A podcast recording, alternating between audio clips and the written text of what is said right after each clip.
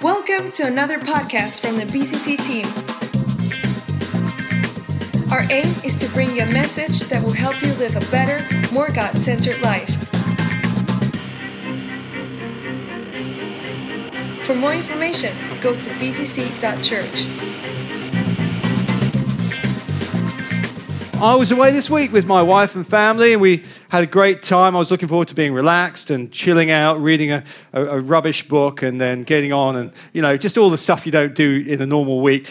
Uh, it was excellent. And then my daughter discovered that there was a cave experience that you could go on, an underwater caving, diving, stroke kind of self destruct opportunity. Um, uh, in a high speed speedboat, and you could, you know, you hang on for dear life, and, and you had to wear a wetsuit. And I said, okay, let me just think about this. Anyway, duty call. So I said, yeah, I'll go with you. There's, there's, uh, anyway, so they rush us off to this. Um, a few days later, to this uh, program collecting people from different hotels, and um, and they said, "Oh, you need to get your wetsuits on quickly." And I'm thinking, "What size am I?" And they gave me a bigger one, so trying to tell me something. Um, Anyway, you know what it's like with a wetsuit. You put it on sort of back to front, don't you? And zips in the back. Anyone else want to put a wetsuit on before? I'm sure many of you have.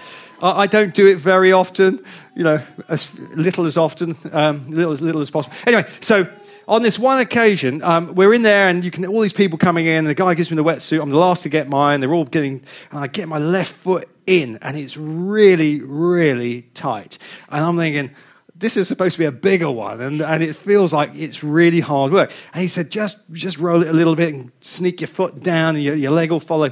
Anyway, so I'm trying to pull it up like tights, and I don't wear tights as a rule. Uh, I was sympathizing for you ladies who have those sort of denier 100.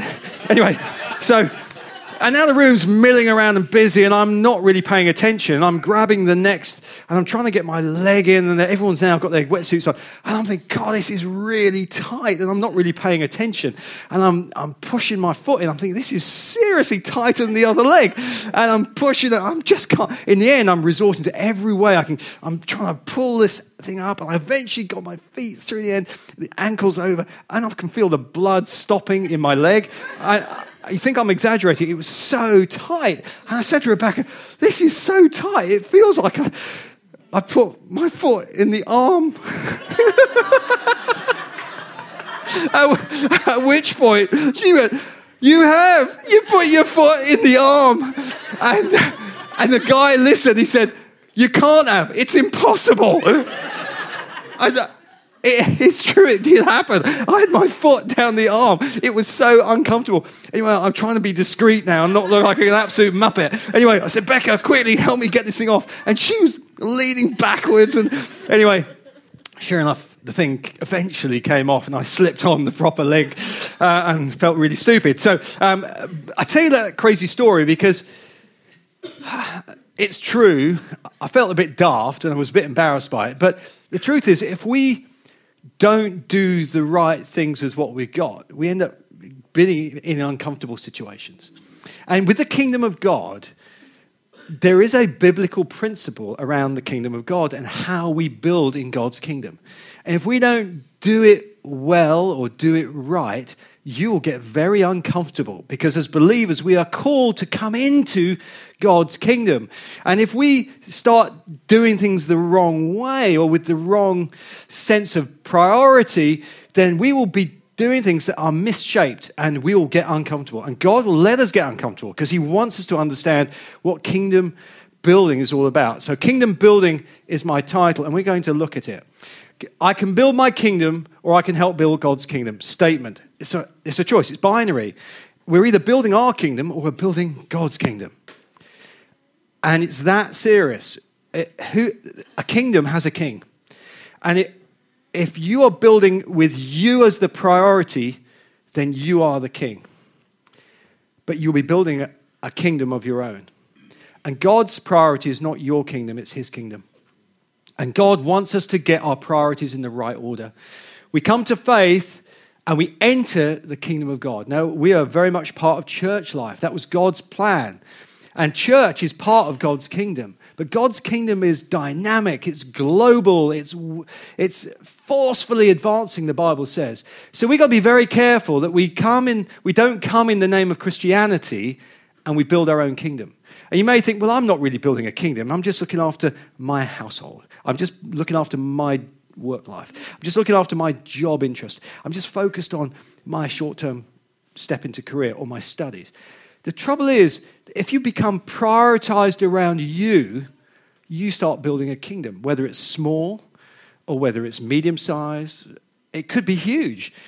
But you've got to understand that the kingdom of God permeates everything we touch and needs to. But if we don't allow it, we'll be in a misshaped situation, a bit like me in that crazy wetsuit. And it'll be really uncomfortable. And God will let us get uncomfortable until we realize we've got to get back into the right shape. And then we'll be fit for purpose. So, our BCC vision, if you are new here today, this was announced four weeks ago on, on the Sunday. Uh, it's part of what's been going on in our heart, and God's been working through us over the years. And this is like the concise statement about our vision. Our vision is to bring growing kingdom influence and transformation to every area of our lives, the community, and beyond. And this may just seem like words. This is not words. This is God's word for us as a church to bring growing kingdom influence. We looked in that first week about the importance of God's kingdom, the definitive statement in Scripture about then the end will come. It's attached to God's kingdom. The eternal plan of God is attached to the movement of God's kingdom in our lives and across the face of this earth. It is part and parcel of God's plan. The end point is not whether I come to church. The start point is the fact that I come to church. The purpose is that we understand God's kingdom and we are able to operate in it at all times. All times. Not Sundays, it's not Mondays, it's not Wednesdays or the evening, it's all times. The kingdom call is all inclusive, right? It's all inclusive, it's not compartmentalized. And so this is our vision. We also have our mission statement, which is disciples reproducing disciples. That's if we're not reproducing disciples, what are we reproducing? So it's disciples, that's the Great Commission. And our values um, our, our daring values, six of them, are documented on our website, and we communicate that through our various programs. So, this is our vision, and we're, we're going to teach through this and bring perspectives um, on this uh, topic through the, through the next few months, in fact. But this series right now is Kingdom Influence, and three of our the three strategic building blocks are health, equipping, and mission. We are not going to dive into those this morning. That's, we will, we've got plenty of time to start unpacking those areas.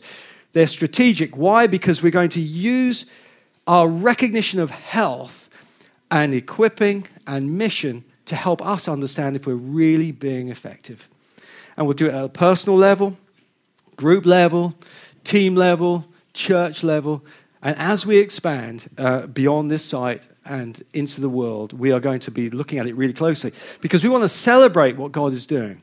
So, our kingdom call is all about discovering and becoming who God has called us to become. That's our kingdom call. It's not about you uh, or me choosing to create a defined definition of my current life and my future around my agendas. It's not.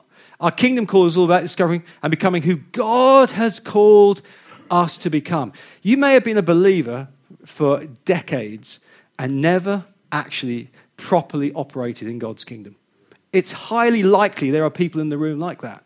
I know that there are believers all over the world like that. Um, they're used to a pattern of behavior. And so we have got to challenge ourselves about what real kingdom behavior looks like. So let's start with this entry into the conversation. How should I build the kingdom with God? Because He's called us to partnership. He's not called us to be independent, He's called us to work with Him. And the Apostle Paul uh, takes us through an interesting piece of conversation in 1 Corinthians 3. And we're just going to take a few verses here to show how seriously Paul uh, shaped his own life because of this kingdom responsibility. So, how should I build? Firstly, it's wisely. Build wisely. The wise man builds his house upon the rock. The foolish man builds his house upon. Right. We isolate that statement to Sunday and children and we leave it there as a nice story. But it's true. Wise men and women build on the rock. And the rock, of course, is, is Jesus himself. And um, as we look into this verse, verse 10 of 1 Corinthians 3, uh, Paul says this Because of God's grace to me, I have laid the foundation like an expert builder. Now others are building on it, but whoever is building on this foundation must be very careful. We very rarely remember those words very careful. You may remember the other words from these verses, but the very careful is often completely ignored. And we're just going to look at some of these words. The word grace is a huge word. We've been singing about God's eternal grace, that we are sinners saved by grace. There is nobody good, there is nobody truly good. Um, we are all sinners saved by grace. Um, I was listening to the radio just recently, and there was a thing on Radio 4 about a university over in Belgium. And I really meant to go and look at the research, but they did research on truth. And they discovered through analysis and research over a number of years that everybody lies, including everybody in this room. And on average, people lie three times a day. So you may be saying, That's not me. Bingo. right? Right. The truth is, we are born into sin, which causes us to do things that are wrong. And we lie. You lie, and don't pretend you don't, because you do things that suit you, and you make up the plan to work to your plan and you will make sure it works out the way you want it to. And the way of doing that sometimes is now, I know you're a bunch of saints in here, a lot of halos. I, I sense that really it's a very rare problem, but um, it's true. You know, the reality is it does happen. Um, but anyway, let's look at this. Because of God's grace to me, God's grace, if we are not good, God had to solve the problem of sin. And his problem solving plan was to demonstrate grace his enormous grace to forgive people because we don't know how to do the right thing ourselves. God helps us with that. We'll look at that later. So, that kind of eternal grace is given to us freely by God. But there's another kind of grace that exists, and it's God's grace on your life specifically. Your life and my life. God has made you with a plan to get His grace operating through you. You may have been through a tough time in life. You may have been through a battering experience. You may have been really frustrated. You may feel frustrated right now. But God's put a grace in your life for something in His kingdom. There's a power prepared for you to operate uh, in His kingdom that goes beyond your normal human capacity. Is a grace. And Paul knew that. I have laid the foundations like an expert builder. Um, the expert uh, word expert actually means wise from the Greek sophos it means wise and skilled. It means someone who really does know the difference between the right way and the wrong way. And then as a builder, architecton is the Greek word, a master architect. And what is it an architect understands? It's not just what does the building look like, it's where are the pressures, where are the struts got to be, where are the where are the, where are the tensions in the, in the build? What materials need to be used? What, what does the foundation look like? Um, you know, what are the practicalities? So for me, I really like the idea of understanding pressure and stress and tension because actually, tension in the right way enables buildings to be built very, very tall. If you don't have the right tensions, you can't build. And actually, good buildings about balancing the tensions. It's not about no tension, because if you've got no tension, you've got no building. So, in a way, Paul understood that his role and his call and his grace was to be an expert builder. But the challenge is on us as well. Now, others are building on it, but whoever is building on this foundation must be very careful. So I thought about this. What is it to be careful when you build as a believer? If God is calling us to be kingdom builders in partnership with Him, how should we be careful? Well, there's three things at the bottom of the slide. We should be firstly spiritually truthful. Spiritually truthful. It is easy, if we have got a human propensity to deceive ourselves, that's what lying is, then you have the propensity to deceive yourselves about spiritual matters. So we got to make sure that our actions are spiritually grounded in truth, not in fantasy, make believe, some notion that's been passed to me from somebody else, or some ideology, or some philosophical approach to theology, whatever it is. We've got to live in truth, you know, in God's spiritual truth truth that comes from God, because the demonic is spiritual, it's not truthful. Sometimes it will tell you the truth, but it's there to bring you down. So you've got to know whether something is really truthfully spiritual and it's godly. So Psalm 25 5 talks about, lead me by your truth. That's like the cry of the psalmist lead me by your truth. Because you can be led by anything your emotions, you can be led by your pressures, your weaknesses, your addictions, your deceptions. You can be led by your aspirations. You can be led by your greed. You can be led, you can be led by anything that is in the human nature, which is why we need God's grace. But it says, Lead me by, the psalmist prays, lead me by your truth. And we should be asking God, lead me by truth. Secondly, are we relationally mature? Let's just start with Galatians 5 22 23, which is the fruit of the Spirit. That's a tough, tough area to line our lives up with. But actually, relationships are massive because if God is trusting us as his body in unity, that means we've all got to take a responsibility for making sure we do things right in relationship, that we handle interpersonal things well. That's what building carefully is about. It's about having God's fruit, the fruit of His Spirit, operating well and not being selfish and demanding a particular approach to anything. It's actually having wisdom and knowing how kingdom building requires good, good personal relationship with others and then my third area of being careful is being personally humble. We know God opposes the proud but gives grace to the humble. God opposes. It's one of the few places in Scripture where I guarantee you, you want opposition from God, just be proud. Just let pride grow up in your life. He, he is no respecter of you when it comes to pride. He will let you go through a process of having your. Now, your pride could be presented through arrogance and ego, but it could be through quietness, opinion. Your, your, your pride could be actually very, very toxically quiet. I'm not doing that. That's wrong, and that's my view. Your arrogance might be so toxic that actually most people don't even realize it exists, but it's in your heart. And we got to deal with that. And then, you know, so personal humility, Proverbs 11 2 is one of many verses. It said that pride leads to what? Disgrace in this scripture. Pride, and it does, pride comes before a fall. Um, so pride leads to disgrace. Um, but, you know, humility, it says, leads to wisdom. Isn't that good? So, know, people say to me sometimes, yeah, but I'm a Christian. That means I can do what I feel is right. Let me tell you, that's a misguided and a blind statement because actually we have got to do things in truth, in maturity relationally, and in humility before God. Just being a Christian may, is, is not a badge to do whatever you like and say, well, in, you know, I can do it because I'm a Christian, I'm, I'm fine. Uh, it's just my opinion. I'll just go and do, I've got my philosophy, I'll stick with it and I'll drive that home because that's, that's right. That's not, that's not right. That's not right before God. And He will deal with that in you. And He'll deal with that in me, let me tell you. He will deal with it. He will not let that continue. Now, jumping to building and, and kingdom building, uh, I took these three photos. They look like cards. I know I should be paid as a professional photographer, um, commissions on request. Um, but this is back in, that isn't me, by the way, on the left hand side. I know you think I dress up.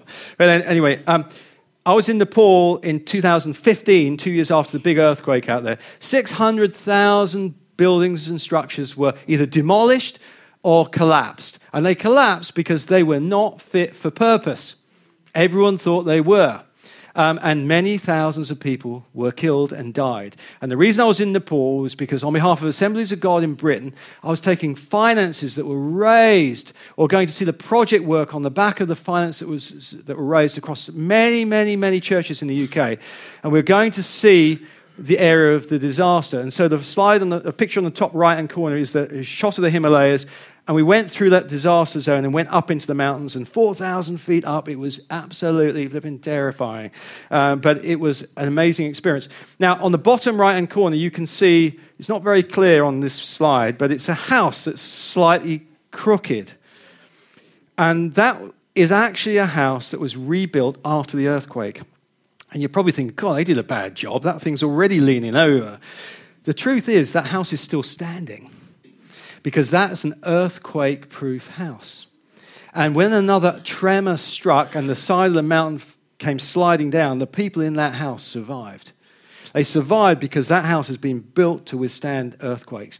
And so they learned a hard lesson. And sometimes for us, it's going to take a hard lesson to realize that actually we are not building very well in kingdom.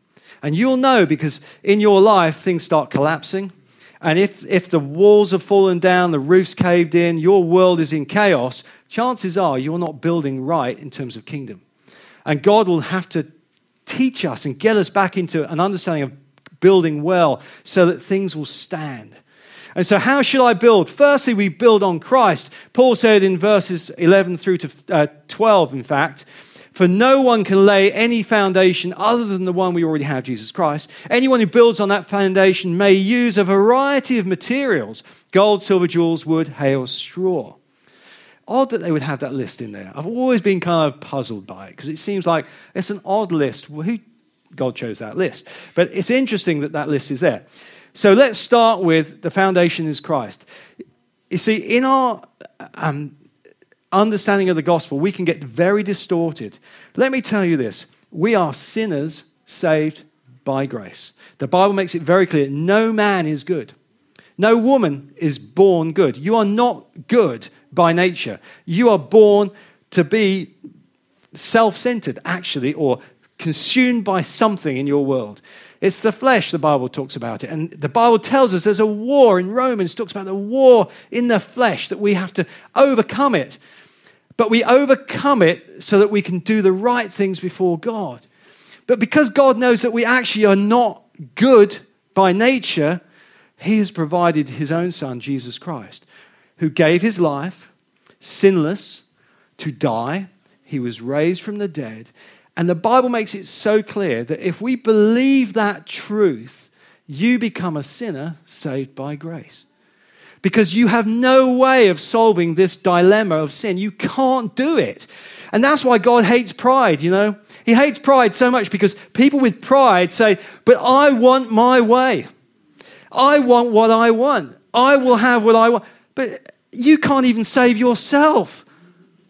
By comparison, you are unable to save yourself from actually what is going to happen in eternity, which is God's judgment of sin. God doesn't hate people. He loves people. He wants all that would respond to the gospel to be saved. He's not excluding people, he's drawing all to come to him. And so the truth of the gospel is it's not work that gets you saved. You don't come to church and have to do loads of good things to be saved. You just have to believe and put your faith in Jesus Christ. We are simply saved by grace. And this not from ourselves, it's a gift from God. That's what the scriptures say. It's God's gift to us. So, salvation, if you have not given your life to Jesus Christ and said, I trust that you did that for me, if you've not done it, you are rejecting the gift that God is giving you. Because He's saying you don't have to work for it, you just have to believe. Because if you believe, I will know that you believe, and that will change your, your future. That will change your destiny. So, we are saved by faith. But work becomes a fruit of that salvation. And the, the, highlighted bit on the screen obedience is our response to salvation, not our route to salvation. It's our response. And there are plenty of people who don't like the word obedience, let me tell you. People will argue, no, no, it's grace, it's grace, it's grace, it's grace. I can do what, you know, God's given me grace. No, no, he's, he's not just done that. He's given you a challenge to be obedient to his call.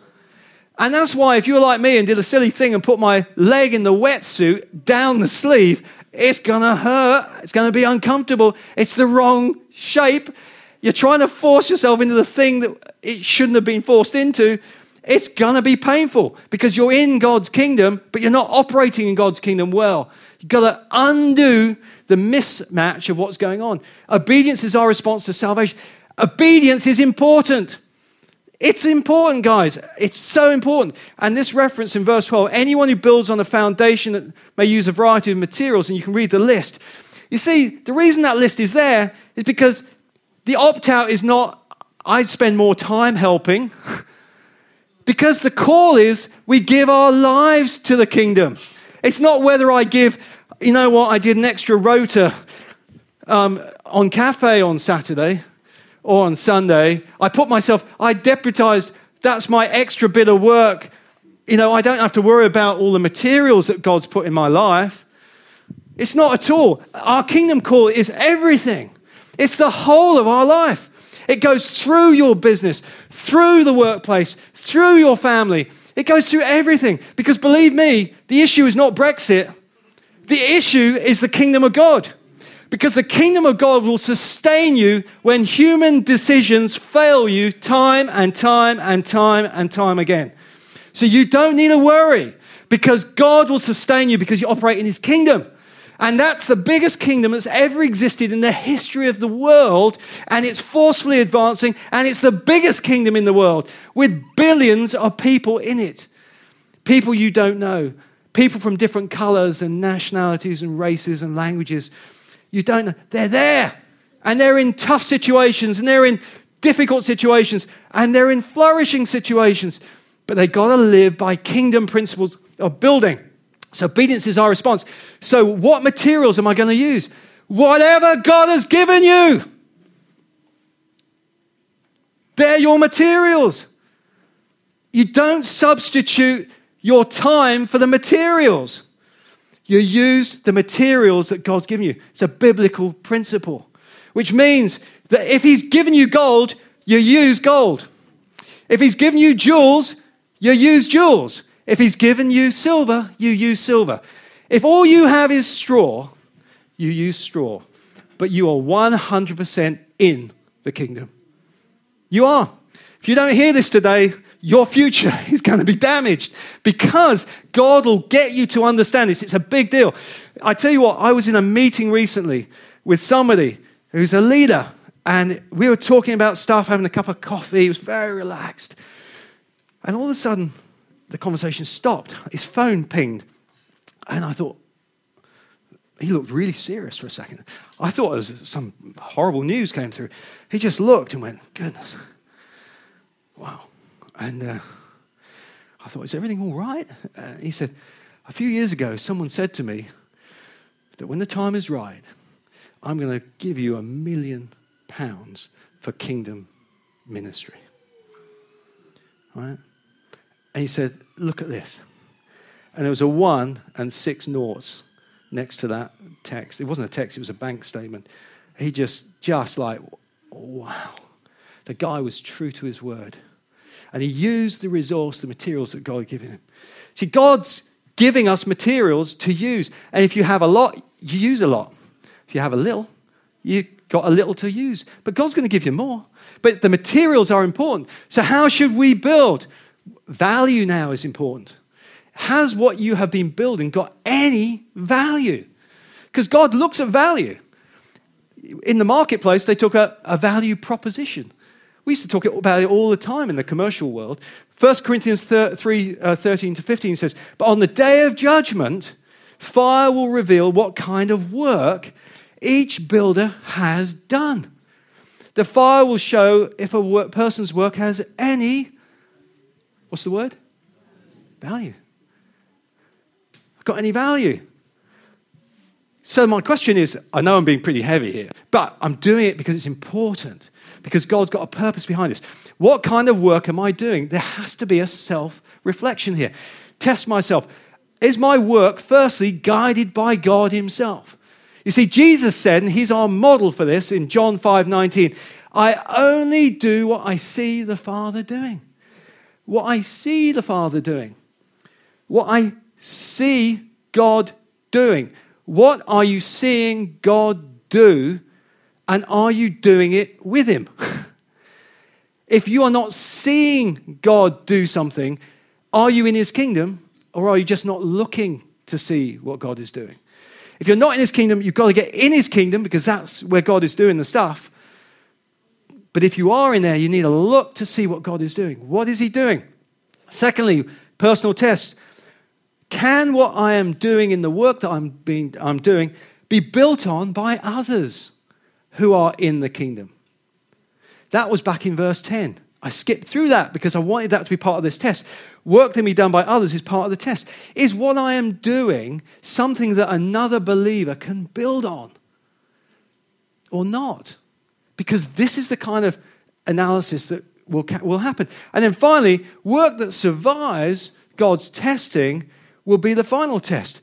And how will we, we have a sense whether or not it'll survive the test? Because the Holy Spirit, if we listen to Him, will challenge us about whether or not what we're doing is going to be able to pass the test. You think I'm kidding? I'm not. That's why we've got to be so careful if the Holy Spirit prompts us. You've got to do. You've got to do when the Holy Spirit prompts. If you don't, then you are basically saying, no, no, I'm just going to risk it because I'm king of my kingdom. Not a great place to be. So, and what does the principle in the Bible tell us all the time, time and time again? Give God the first and the best. The first and the best. Great little test. So, good test there. Jesus said, we know he came to, um, to set the captives free, to bind up the brokenhearted. But Jesus made a statement in Luke 19:10. The Son of Man came to seek and to save that which is lost, those that are lost. So we as a church have got to hold that high in our agenda, those that are lost. So, how should I build? There's reward attached to building. This is pretty interesting. 1 Corinthians 3 14 and 15. If the work survives, so it's gone through that fiery test, that builder will receive a reward. It's not debatable, it's in text. But if the work is burned up, the builder will suffer great loss. The builder will be saved, but like someone barely escaping through the flames. Interesting that the word reward comes from the Greek meaning wages for service. Now, we don't think about it like that. But, and I have no idea how God in His wisdom is going to work this all through. But somehow, when it comes to seeing God in eternity, He will go, Well done, my good and faithful servant, or He'll say something else. And the test will happen at that point. It's going to happen. And as a pastor, I'm telling you, this is what the journey is. And so God challenges us to respond, and uh, He makes it really clear. So in 2 Corinthians 5:10 it says for we must all appear before the judgment seat of Christ so that each one may receive what is due for what he has done in the body. There are two judgments in scripture. There's the great white throne judgment which is did you receive Jesus as your Lord and Savior? Is your name in the Lamb's book of life? Have you made a faith decision? Are you living by faith? The other judgment is the Bema judgment seat, where Jesus will say, Well, what did you do with what I gave you? With all the materials and all the time you had? What, what did you produce? And so that will happen, and God is planning to reward that. And that reward's already in place. The crazy thing is, if you suffer great loss, that means whatever's already in place will be taken away. Now, I'm just presenting scripture here. It's for you to weigh it up and you to reflect on what this means for you. So, this is the good news, right? It's, it's not bad news, this, because the reason it's good news is because God's got a plan through our obedience and our servanthood. His plan is this to fuel what's in your life. God's plan is to fuel you. Philippians 2 12 and 13 says, Work hard to show the results of your salvation, obeying God with deep reverence and fear. For God is working in you, giving you the desire and the power to do what pleases Him. So you see, as you engage with the obedience side of the fruit of our salvation, God will give you the desire and the power to get stuff done that you would never get done.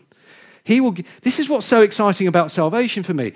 Yes, it's good news about eternity, but for me, what can happen in our lifetime as a result of the power of God giving us the desire and the power to get done what God wants to get done? Now, on the right hand side, you'll see on the screen some books on their side. Now, there are some of the epistles. You know, God's pattern through the Old Testament and the New has always been this that God will never ask you to do something without Him doing something first. And so, what God does for us, He makes it very clear. And then He says, But now, because I've done that for you, I want you to step up into the opportunity that I have for you. And those books give you the, the kind of ratios of where what God has done on the left and on the right, where God is challenging us to be obedient and to respond. You see, it's there, but we're not doing it to get salvation. We're doing it because God wants to put his desire and his passion and his power through us. He wants us to be incredible achievers. So if we want to be in that place, what do we do? We ask God, God, help me to see the truth of this. Help me to see your desires. Help me to have the right desire. Help me to have your power. You know, it's not going to mess up life in a sense. In a sense, it kind of does. But on the other hand, it's actually going to fulfill your life because God's kingdom is here forever, right? His kingdom is here. And we're either in it or we're not in it. but we might as well start working to the way God treats kingdom. So ask and then act and then be amazed. But you know, this is fascinating. When God calls, he also refreshes. God will refresh you. There are a lot of people feeling like they're burned out, they're working hard, they're feeling perhaps even depressed, or life's overwhelming them, or emotionally they've been feeling like they're brought down. But if we do things and the fit is right, and we are not trying to put the wetsuit on the wrong way around, and we actually operate in God's kingdom the way He designed it to operate, then we will start to see the outcome and the fruit of that, that kingdom activity in our lives. So while the call and the challenge is to be obedient to work, look what happens as a result. Psalm 19, 7 and 8, a psalm of David. He said in verse 7 The instructions of the Lord are perfect. Perfect means he understands what you need and what's going to get the best out of you and in you and for you and through you. They're perfect. They're perfectly designed to perfect what's in you. Um, reviving the soul. Whose soul is feeling like it's worn out and wrung out and exhausted? And it's not more work. This is about doing things in kingdom design. It will revive the soul. If you're feeling worn out emotionally on the floor and you're frustrated, are you really doing things in a kingdom way? Because the kingdom isn't designed to wear you out, the kingdom is there to inspire you, to help you feel that surge of God's power and presence in your life. The decrees of the Lord are trustworthy. They make wise the simple. Too many people are clever in their own eyes. We need to be a little bit simpler and just a little bit more being led by God. And it gives you confidence and hope. Verse 8 the commandments of the Lord are right, bringing what? Joy to the heart. If you're lacking joy right now, Maybe there's something else that needs to be looked at. The commandments of the Lord are right, bringing joy to the heart. The commands of the Lord are clear. In other words, they're not ambiguous, they're straightforward. Build on the rock, don't build on the sand. You know, know what the journey's about, know what the kingdom's about, know why I'm doing this, know why these things are important. The commands of the Lord are clear and they give insight for living. In other words, they draw, draw the best of your life out of you. That's what they do. You know, it was a busy week last week. Came back from holiday. Felt a bit like I wanted to just take it easy for a few more days. That can happen. Anyone ever been in that position? We just feel like, yeah, but there was a lot to be done. All those emails, hey, Fred, all those emails. And I had some stuff come in on Friday and Thursday, and I thought, I'm just going to leave until I get all the other stuff done for church during the day. And so Friday evening, I, I picked up a couple of messages and texts, and I just thought, okay, these, I had messages from three guys, or two guys actually, Tony and Mike. And Tony had messaged me, Mark, please call me if you get a moment. Nothing urgent. So I called him. I was feeling like it's been a long day already. And uh, I wasn't quite really in the rhythm. And uh, I, anyway, I phoned him. It was such a joy to speak to Tony. Tony said, You know, Mark, you know that work you guys have been doing in Lebanon? I want to be not only part of it, I want to drive it. Can I be part of what you're doing? Can I volunteer myself to take that nationally around the UK? Can I be part of the leadership team that drives that right across churches, right across the UK? Would that be what I said? I'm sorry I'm being a bit like, but I can see that God's in it. Uh, would you like me to, be part of it? I said, Tony, yes. Of course, I'd like you to be part of it. And then we started to think for a minute. He said, Well, I've got an important meeting tonight. he said, um, he said, Anything you can share with me? I said, Yeah. And I told him about what we did in Lebanon. The fact that there's this big piece of land, the fact that we are looking, there's opportunity. And I said, You know, hundreds of churches could be involved in that. He said, I'm going to take that tonight. I'm going to run with that. I'm thinking, That's brilliant. I thought, Fantastic. That was a call to have. And then I saw this message from this guy, Mike, saying, Could I speak to you? And he's in the States. And, and so I, I thought, Okay. I thought, I don't know where this is going to go. Um, and I messaged him back, Yeah, contact me when. Anyway, the call pops up and Mike's on the phone. I was actually planning to go out for the part of the evening. And this message from Mike, Hey, Mark, how things? Yeah, yeah. Great stuff is going on. You know, we've got this guy who's wanting to commit himself to be able to support. Well, he's confirmed he wants to be part of what you're doing in the UK. He wants to fly over. He wants to, this guy, you know, he's got, he's got a lot of capacity in every respect. He'd love to be part of what you're doing. Um, what do you think? And I said, yeah, sounds like a good idea. He said, there's two other guys, and I've been speaking to them, and they're all saying, yes, we want to be involved.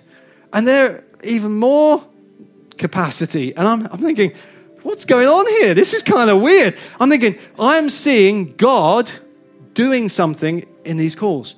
I'm realizing in the space of about 45 minutes, I'm seeing the move of God happen right in front of my eyes. Do what you see the Father doing. I'm seeing it. And I'm thinking, God, what do you want me to do now? And I remembered Richard. And I phoned Richard and I said, Richard, it's about to happen. God's about to move. Do you want to be in? Do you want to be involved? Would you be able to commit yourself to being with us on something? And he said, Of course. He said, And by the way, I already knew you were going to ask me because God spoke to me three weeks ago. I was going to speak to you about it, but I just thought I'd wait till you asked. So God had already spoken to him. So it wasn't, he so I've spoken to my wife, and we want to be committed to you as well. And I'm thinking, God's moving things around for his kingdom purpose. He's doing it outside of human planning. He's doing it because he's doing it. And you know what struck me after these calls? And I phoned the guy back in the. Anyway, it was a, suddenly quite an interesting moment. I suddenly realized God's making all this stuff happen. And it was going to happen with or without me. But I needed to be part of it, and God drew me into it. Interesting. And what I realized was the word yes was very, very, very important. And the Holy Spirit spoke to me as clear as day that the promises of God are yes and amen. And 2 Corinthians 1, verse 20 says, The promises of God find their yes in Him, and through Him we utter our amen to God. The promise, in simplified terms, the promises of God are yes and amen. Worship team, come join me. You see, sometimes all it takes is the word yes, not maybe. It takes the word yes, I will step into something, not I just need to see whether it's going to work out. Sometimes you just got to go, yes, I'm in. And when you say, yes, I'm in, something kicks off in the kingdom of God. But if our answer is, no, I don't like this, or I don't want to be involved because of that, or I've got a reason why that's not right, what's God going to do with that? He can't do anything with it because the promises of God are yes and amen. You see, the word amen means I agree, but I believe. That's what it means. I believe because God's bigger than me, He's bigger than my kingdom.